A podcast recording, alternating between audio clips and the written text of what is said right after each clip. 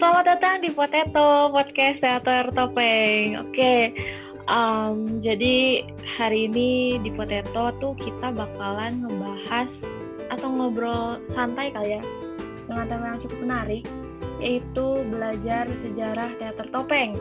Bareng sama aku, Anissa dari Angkatan Teater 2018, dan ada Bu Ica. Halo Bu Ica. Halo. Halo, halo. Wah, apa kabar? Apa kabar nih Bu Ica? Baik. Baik ya, luar biasa. Sekarang lagi sibuk apa nih, Bu? Lagi sibuk mencari uang Waduh, alias bekerja. tetap produktif ya walaupun lagi tengah pandemi kayak gini. Harus atuh kan dapur harus ngebul hari kamu. Nah, betul sekali. BTW, Bu Ica ini angkatan teto yang keberapa sih? Angkatan tiga setengah. Tiga setengah ya? Iya. Ada setengahnya. Iya. Itu tuh berarti berarti tahun berapa sih itu tuh? Sekitar 2004 menuju 2005 kayaknya. Kalau nggak salah. Oh, berarti udah cukup senior lah ya. I- i- iya sih. Eh, berarti pas gitu buat jadi teman aku ngobrol sekarang. Boleh, boleh. So, Oke, ya soalnya kan sebagai warga teater topeng yang baik gitu kan kita harus paham sama sejarah teater topeng. Oke, ya walaupun sebenarnya sih secara singkat sejarah teater ini tuh kan selalu disampaikan ya di di kelas gitu. Cuma hari ini kita bakalan bahas secara tuntas hari ini luar biasa. Oke. lebih dalam ya. Ah, betul. Jadi yang aku tahu nih, kan Teto tuh berdiri atau terbentuknya tuh kira-kira tiga ya? Hmm. Mm-mm, betul. Ah, tempatnya tuh, eh tempatnya, tepatnya tuh tanggal tanggal berapa ya? 23 Mei bukan sih, Bu? Iya sekitaran segitu ya 23 24 gitu ya. Kayak kan ke- bukan kayak bayi gitu ya brojolnya tuh langsung dicu- ditulis gitu ya. Ya pokoknya mah sekitar tanggal segitulah gitu. Nah, nggak pasti ya. Ya pokoknya di, di di di minggu itu di tanggalan segitulah gitu. Oke, nah kok bisa sih di antara tanggal segitu gitu sebenarnya proses perjalanannya gitu dari awal sampai akhirnya resminya itu di antara tanggal segitu itu tuh gimana sih Bu? Oke, hmm, coba ya. Saya sambil ingat-ingat. Tapi mau disclaimer dulu karena berhubung saya adalah generasi ke tiga setengah, empat setengah. Jadi ini tuh eh, informasi sejarah yang eh, dari mulut ke mulut yang udah tiga generasi ke bawah gitu ya. Jadi harap maklum kalau ada penanggalan nama yang salah-salah sebut gitu kan ya. Oke oke. Oke, jadi awalnya tuh eh, jadi ada beberapa mahasiswa yang hmm, mereka tuh tertarik dengan seni panggung teater karena ada sebuah workshop eh, yang ditawarkan oleh salah satu teater yang cukup terkenal di Bandung. Teater di Maranatha. Nah, mahasiswa-mahasiswa ini tuh tertarik dan mereka tuh gabung dan akhirnya di akhir workshop itu mereka buat satu pementasan kalau nggak salah judulnya Bulan dan Kerupuk. Nah, abis pementasan Bulan dan Kerupuk ini si mahasiswa-mahasiswa ini tuh kayak eh kayaknya seru banget nih ya kita berteater, apa kita bikin aja ya, apa kita gabung ya, Eh, atau kita gimana nih? Akhirnya mereka memutuskan untuk eh, mencari tahu. Nah, pada saat itu Maranatha sudah punya unit kegiatan kesenian, yaitu keseni kan. Nah, pada saat bersamaan akhirnya mereka memutuskan eh, masuk ke situ karena itu kan seni kan, sama teater juga seni. Nah, tapi seiringan dengan berjalannya ternyata di UK seni itu eh, general banyak banget seni yang diajarkannya, sedangkan anak-anak ini tuh mereka lebih tertarik khusus kepada teater. Jadi akhirnya mereka memutuskan eh, mereka mau mencoba mendirikan unit kegiatan sendiri yaitu kegiatan teater. Jadi kayak mereka mencoba mendirikan bendera sendiri terus melepaskan diri dari buka seni gitu. Jadi awalnya dari workshop menjadi sebuah pentas dari pentas masuk ke unit kegiatan seni yang akhirnya berdiri sendiri dan membuat sendiri teater topeng. Nah kira-kira gitu deh Oh. kalau nggak salah. Oh gitu. berarti cukup berliku ya perjalanan iya, susah banget. Nggak nggak segampang itu bikin kegiatan kawan. Iya. Nggak ujuk-ujuk gitu ya. Hmm. nah banyak banget kan yang nanya nih. Eh, termasuk hmm. Aku waktu awal-awal hmm. masuk mana tuh. Kenapa sih namanya hmm. harus teater topeng gitu? Kenapa pakai kata topeng? Kenapa nggak pakai yang lain gitu? Ada alasannya nggak dan dapat inspirasinya itu dari mana sih? Oke, nah eh, kebetulan yang adalah informasi kedua dan ketiga, uh, saya tidak mendapatkan jawaban orisinil langsung dari pendirinya ya, tapi uh, ada yang pernah bercerita sama saya kenapa sih disebutnya namanya teater topeng? Karena pada prinsipnya pada saat kamu menaik ke atas panggung kamu tuh menggunakan topeng. Jadi pada saat kamu turun dari panggung kamu lepaskan topengnya. Jadi si topeng di atas panggung itu jangan kamu bawa. Peran yang di atas panggung itu jangan kamu bawa. Kamu lepaskan seperti topeng. Jadi begitu di atas panggung kamu berpentas begitu turun ke bawah ya sudah kamu kembali lagi menjadi diri kamu sendiri. Jangan uh, menjadi karakter karakternya itu sendiri gitu. Jadi harus bisa oh, jadi gampang gitu ganti karakternya. Buka topengnya ganti Berarti perumpamaan ya, bukan beneran pakai topeng gitu. tidak, kita tuh jarang banget ya pakai topeng. Iya soalnya waktu awal-awal tuh banyak banget gitu yang nanya kayak gitu emang hmm. benar pakai topeng ya? Ternyata bukan ya. Bukan, prinsipnya gitu. Aja. Nah aku mau cerita dikit nih kayak intermezzo dikit lah ya. Waktu awal-awal masuk Peto tuh uh, kan ada yang namanya PA anak baru ya di hmm. akhir. Nah terus tuh di akhir pementasan tuh biasanya kan kita semua tuh diem di panggung, terus hmm. buat kayak bilang makasih ke penonton, hmm. terus habis itu nyanyi himne teto sambil hmm. nunggu penontonnya keluar tuh keluar ruangan. Hmm. Nah terus di situ tiba-tiba ada suara yang ikut nyanyi. Ternyata itu suara senior senior yang lain yang kayak ngasih surprise gitu loh kita terus masangin pin teto. Nah jujur di situ tuh aku ngerasa kayak wah tersentuh gitu sama si uh, apa yang dilakukan sama senior gitu. Sebenarnya sebelum uh, eh, PA itu sebelum kita nyanyi himne teto itu sebenarnya kan kalau nggak salah sih aku udah cukup tahu lah sama himnenya udah hafal juga cuman uh, kayak biasa aja gitu. Oh ya udah himne teto gitu tapi waktu PA anak baru itu yang mana kita nyanyi bareng-bareng itu aku ngerasa kayak wah ternyata himne ini tuh pas banget gitu buat Teto. Nah ngomongin soal himnenya boleh nggak sebelumnya nih aku minta uh, Bica dulu buat nyanyi himne Tetonya? Waduh. Oke. Okay.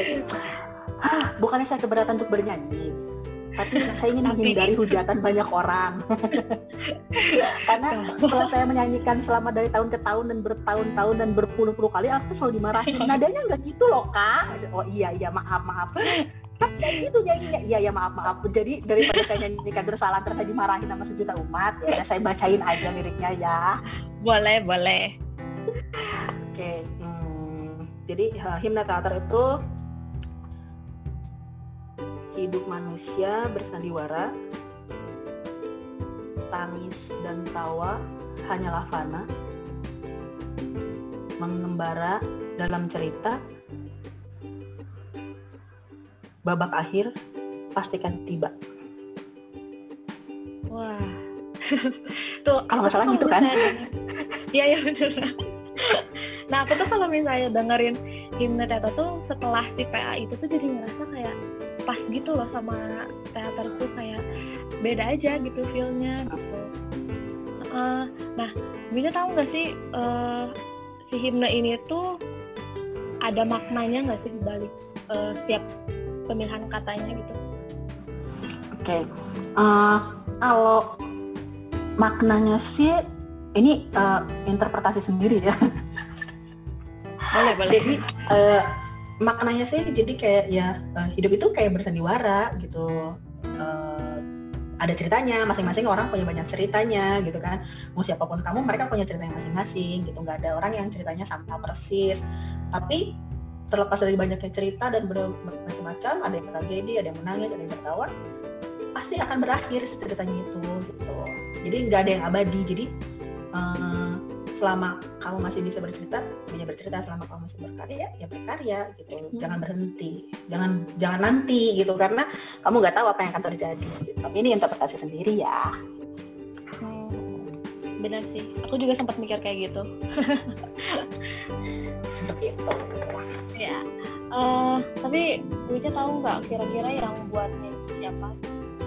Nah kalau nggak salah si si himne teater ini dibuat di tahun yang sama di mana si akang-akang dari workshop ini. Jadi saya lupa tepatnya namanya ya. Kalau nggak salah waktu itu apa Kang Tohari apa Kang Yusef gitu kan ya. Jadi si pada saat kita workshop bulan dan kerupuk itu nah akhirnya dibuatkan satu lagu dan lagu itu akhirnya digunakan gitu. Tapi ini saya lupa ya karena ada juga yang bercerita sama saya bahwa ada juga salah satu anggota teater topeng yang akhirnya yang meng uh, kayak mengcover gitu. Jadi si liriknya itu di cover hingga akhirnya menjadi himne kita gitu. Tapi ini uh, karena saya agak lupa-lupa ya. Jadi kalau nggak salah ceritanya seperti itu. Nanti mungkin ada senior yang dengar baca bisa tolong saya dikoreksi direvisi oh berarti ya barengan gitu Dari ya awal. buatnya tuh nggak nggak cuma satu orang. Oke. Okay. kalau alasannya tahu nggak sih? Kan kayaknya nggak nggak setiap teater atau uh, eh, UKM itu punya himne gitu. Sampai alasan teto uh, ada himnenya itu bisa tahu nggak? Mungkin karena si lagu ini tuh uh, itu kena banget sama si anak-anak ini gitu. Kayak oh ini tuh merepresentasikan kita banget pada saat itu gitu mereka ya bukan kita ya. Maaf saya belum termasuk di mereka. Jadi kayak merepresentasikan mereka banget pada saat itu bahwa oh iya ya kita tuh seperti ini. Ini ini bagus banget ini kena banget sama kita deh. Boleh nggak ya kita pakai jadi himna nah, salah seperti ini oh, okay. emang sih kena banget sampai sekarang. Hmm. keren. Lagi apalagi nyanyiin ya coba. Anissa kamu nyanyi tidak. Cepat. Tidak. Udah deh jangan bahas pasti udah lagi kita ke yang lain aja nah tadi kan kita kan tadi ngomongin uh, Bu Ica sempat uh, nyinggung soal pendiri-pendiri Teto ya uh, hmm. pernah ketemu nggak sama pendiri Tetonya gitu? pernah oh pernah soalnya aku nggak ya, pernah, pernah. ya iya jauh banget sih kamu. Jadi dari hmm. dari orang yang pertama orang kedua orang ketiga maksudnya ketuanya ya pada saat itu hmm. aku pernah ketemu sampai yang ketua yang sampai akhirnya sekarang kamu kan ya? Ketemu kan ya? Nah, ketua yang sekarang di teater aku udah pernah ketemu. Nah tapi pendiri itu banyak. Pada mm. awalnya tuh jadi nggak cuma satu orang gitu. Jadi kayak ada beberapa kumpulan mahasiswa yang tadi aku cerita di awal kan Nah, kalau disebut pendiri-pendiri semua orang itu mungkin nggak semuanya masih aktif, tapi kalau dua atau tiga kayaknya masih ada sesekali yang mereka suka tanya ada kegiatan apa, terus mereka suka eh pengen nonton dong, coba kasih aku infonya atau enggak nih saya ada proyek nih, ada project, coba uh, anak itu mau nggak bantu atau nggak nih saya mau bikin kawinan, saya pengen dong kamu yang ngisi. Jadi kayak mereka masih tetap punya keterikatan yang mereka tetap kembali lagi kembali lagi. Oh, berarti memang masih sering komunikasi lah ya. Mm-mm. Mm-mm. Gitu. Nah, uh, Bu Ica juga kan termasuk yang udah senior ya. Terus masih suka aktif juga di Teto. Iya, boleh. aku masih aku sendiri yang nggak begitu aktif di Teto masih sering ketemu sama Bu Ica gitu. Nah. Uh, ini di luar pertanyaan ya. Aku okay mau nanya alasan Bu Ica kenapa sih kayak balik lagi tetap aktif di Teto gitu? Kamu alasan yang jujur apa mau alasan yang uh, publik? Dua-duanya boleh. Oke, alasan publik. Uh, karena saya tuh tidak ingin berhenti berkarya deh. Pasti ada ada ya, pasti pasti mau kamu udah bekerja, kamu udah menikah, kalau kamu sudah pernah berkarya di teater topeng, pasti kamu ingin tetap berkarya. Apa pun bentuk karyanya, ada yang tiba-tiba mereka bikin video vlog, ada yang mereka bikin menulis, bikin uh, blog press, atau ada yang mereka aktif di TikTok, aktif di Instagram, tapi mereka ingin berkarya gitu. Tapi apa pun bentuk karyanya, jadi itu tuh suka ada kerinduan, eh kayaknya pengen pentas. Nah, hmm. mungkin yang mengakomodasi keinginan dan hasrat-hasrat pentasnya mereka ini tuh adiksinya itu ya Teto ini sendiri. Karena Teto bagaimanapun juga selalu welcome gitu sama si senior senior sama kakak-kakak yang sebenarnya dia kayak udah kayak hilang timbul gitu. Tapi kayak tiba-tiba dia muncul eh kalian lagi bikin apa sih? Bikin ini aku ikutan dong hayu kak. Gitu.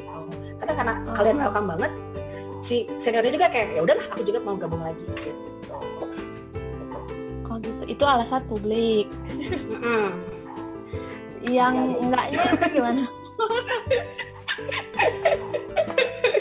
oke kalau kalau begitu ya Mm-mm. eh, tato itu udah kayak adiksi gitu Mm-mm.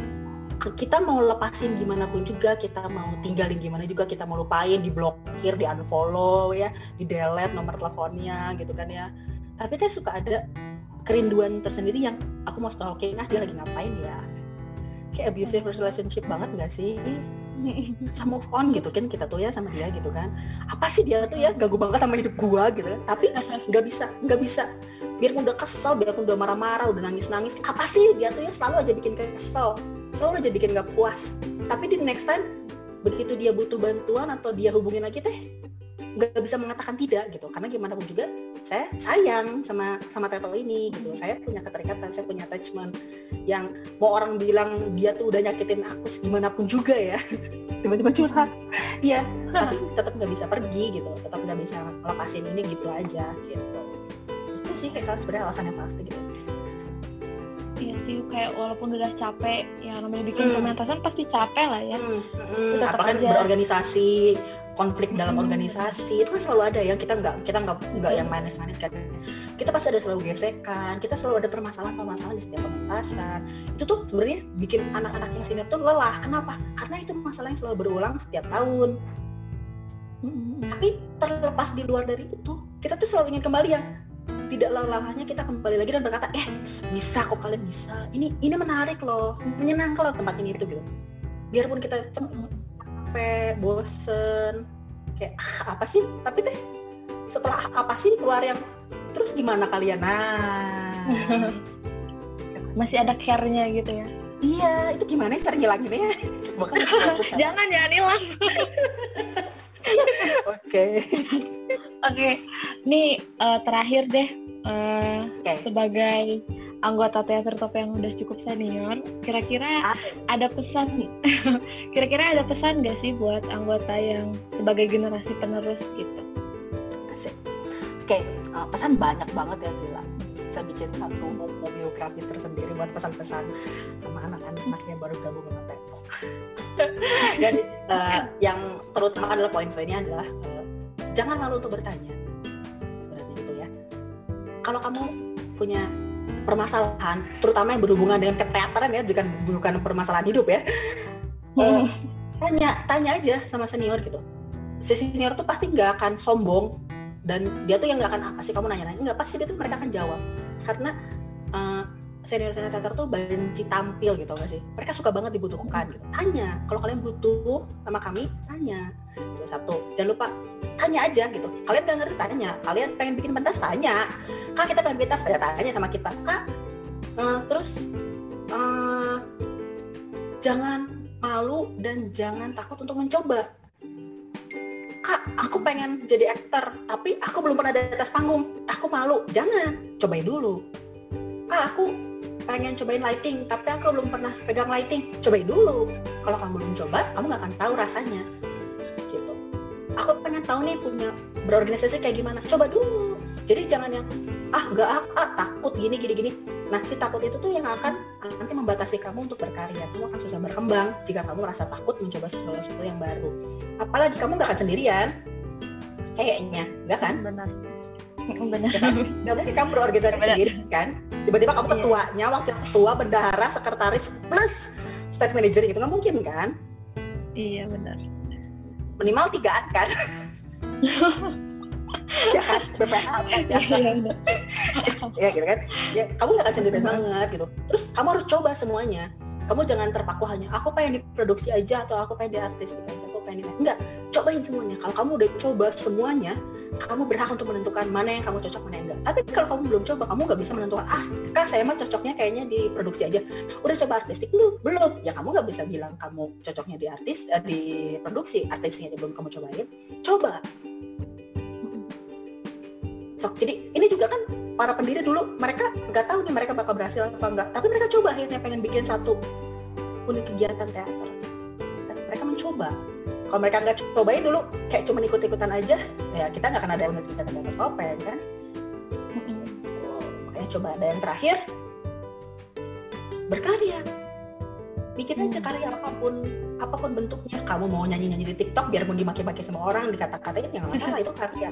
Ya kan eksistensi diri yang kamu tunjukkan pada orang kamu sedang menunjukkan diri kamu kepada orang-orang nggak masalah. Kamu mau nyanyi-nyanyi suara kamu jelek tapi kalau bagi kamu itu bentuk eksistensi kamu nggak masalah. Kamu menulis kamu merasa tulisan kamu kurang bagus nggak masalah. Kamu tulis dulu aja benar kan? Kamu berkarya dulu aja. Nanti kalau karyanya udah ada kamu bisa angkat bisa dibagikan sama orang lain itu cukup memberikan kepuasan. Nih Kak, aku bikin cerpen pendek sih receh sih. Tapi baca deh. Ih receh sih tapi karena dia udah baca kita merasa ada satu kebanggaan tersendiri. Itu salah satu contoh untuk eksistensial yang oh ini aku cukup diapresiasi biar cuma dikata-katain tapi diapresiasi kan? Gitu. Makanya Betul. berkarya aja. Apalagi di, kita di zaman yang dikurung ini karena kita sedang dipasung di dalam rumah kamar kantor apa tempat jadi kalau kamu nggak berkarya kamu bisa gila. Iya iya. Berkarya aja bikin apa aja. Nggak- jangan peduliin. Apa sih kamu jadi anak eh, youtubers? Apa sih kamu jadi anak tiktok? Apa kamu sih jadi instagramables ya nggak masalah. Ini gue ya be yourself aja. Tunjukkan apa yang menjadi diri kamu gitu. Kamu nyamannya pakai baju cosplay ya why not? Kamu nyamannya jadi gotik ya why not? Kamu nyamannya pakai leg bomb pakai celana pendek pergi ke mall ya kenapa enggak ya be yourself aja yang penting kamu berkarya kan gitu itu biasanya kalau kata aku kepanjangan ya Oke. Wow, mantap ya. Panjang tapi sangat berguna.